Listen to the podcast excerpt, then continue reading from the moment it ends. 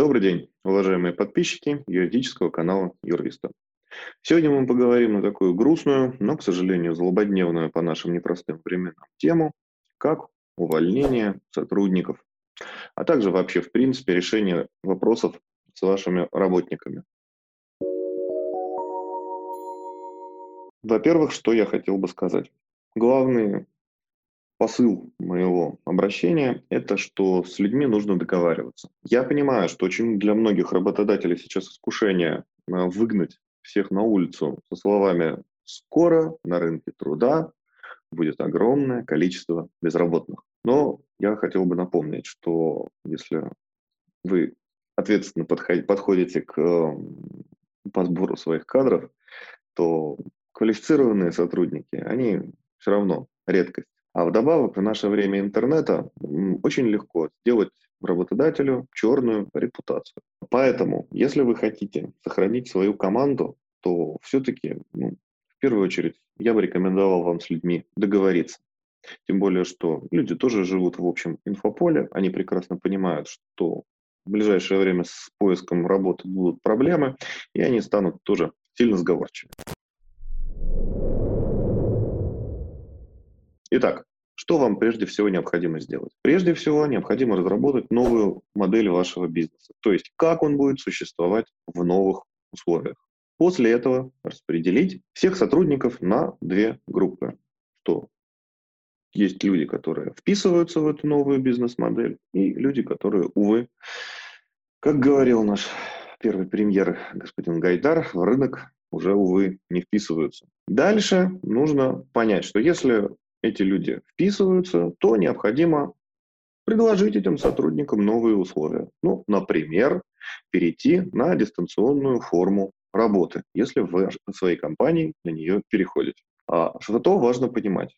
Каждое подобное действие, чтобы потом вы не испытывали проблем с трудовой инспекцией, а проверки трудовой инспекции, когда закончится льготный период, я думаю, что пойдут ко всем, а, это все необходимо правильно оформить. Сотрудник должен написать заявление о переводе его на дистанционную раб- форму работы. Должен быть издан соответствующий приказ. Составлено дополнительное соглашение к трудовому договору, потому что иначе вам будет серьезная такая матумба трудовой инспекции в дальнейшем. Как вы прекрасно понимаете, все надзорные органы у нас просто ждут, не дождутся, когда им разрешат броситься проверять всех и вся. Поэтому не забывайте все это правильно оформлять. Итак, сотрудник готов, вы его правильно оформляете, прописываете его новые должностные инструкции. Ну, например, если у вас раньше человек работал официантом, а теперь он работает курьером, не забудьте прописать его новый функционал на бумаге. Потому что иначе в дальнейшем и у него, и у вас может возникнуть серьезные взаимные недопонимания. Также мой вам совет – заранее оговорите сроки, на которые у него появляется новый функционал. После этого ну, он радостно начинает у вас работать. Теперь давайте рассмотрим вариант. А что, если сотрудник ну, не вписывается, так сказать, в ваш новый бизнес? Ну, дальше нужно определиться, а подходит ли к данному сотруднику такая форма приостановления его трудовой деятельности, как отпуск без сохранения заработной платы. То есть то, что в народе называется отпуск за свой счет. Такой есть.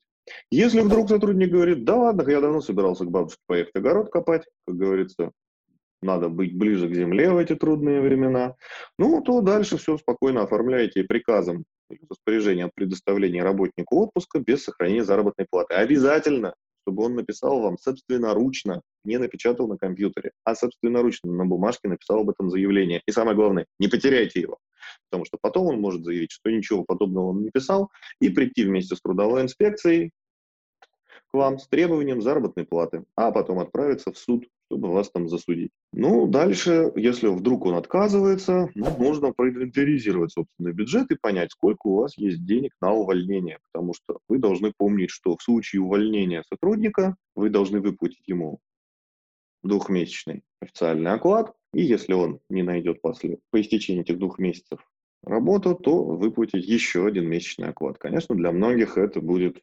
неподъемная сумма, если мы говорим о малом и среднем бизнесе, который сейчас ну, попал под основной удар.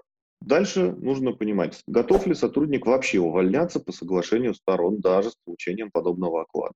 Если он согласен, необходимо составить соглашение о расторжении трудового договора по пункту 1, часть 1, статья 77 Трудового кодекса Российской Федерации. Если ваш сотрудник уже имеет дисциплинарное взыскание, достаточное для увольнения, то, как бы это страшно не звучало, это прекрасно, потому что вы можете провести процедуру увольнения по инициативе работодателя.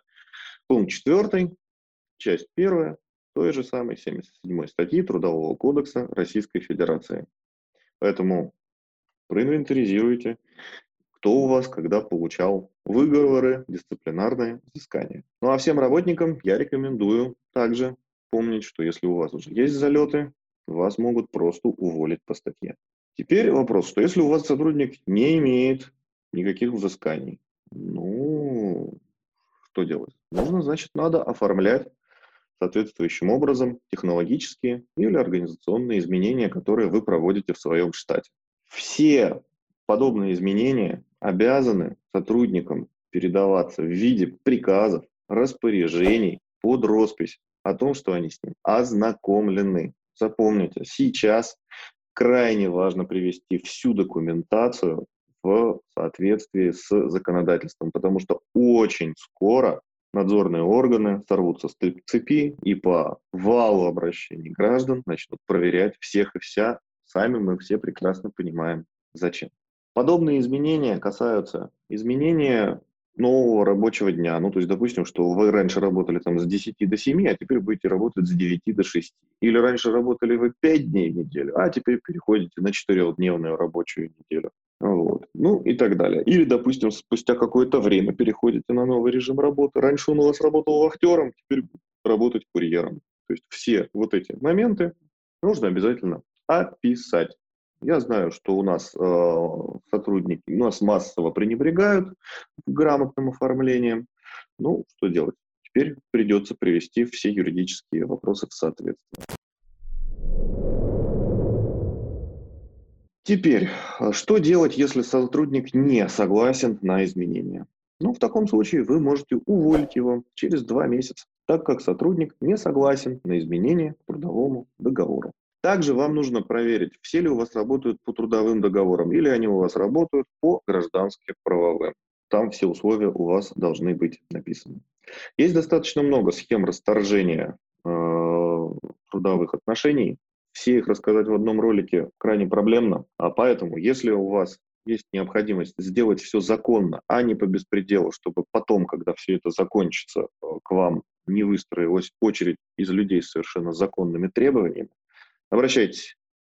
Мы всем поможем, подготовим соответствующие документы, потому что да, мы прекрасно понимаем, что увольнять людей – это нехорошо, особенно в такое тяжелое время. Но иногда, к сожалению, это жизненно необходимо для того, чтобы оставшимся людям было что кушать, и у вас сохранилась вообще, в принципе, возможность вести бизнес, чтобы у вас сохранилась возможность выплачивать зарплату тем, кто остался, и спустя какое-то время вновь создать те самые рабочие места, которые скоро будут просто жизненно необходимы очень и очень многим.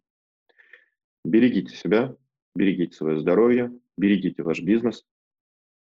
Удачи!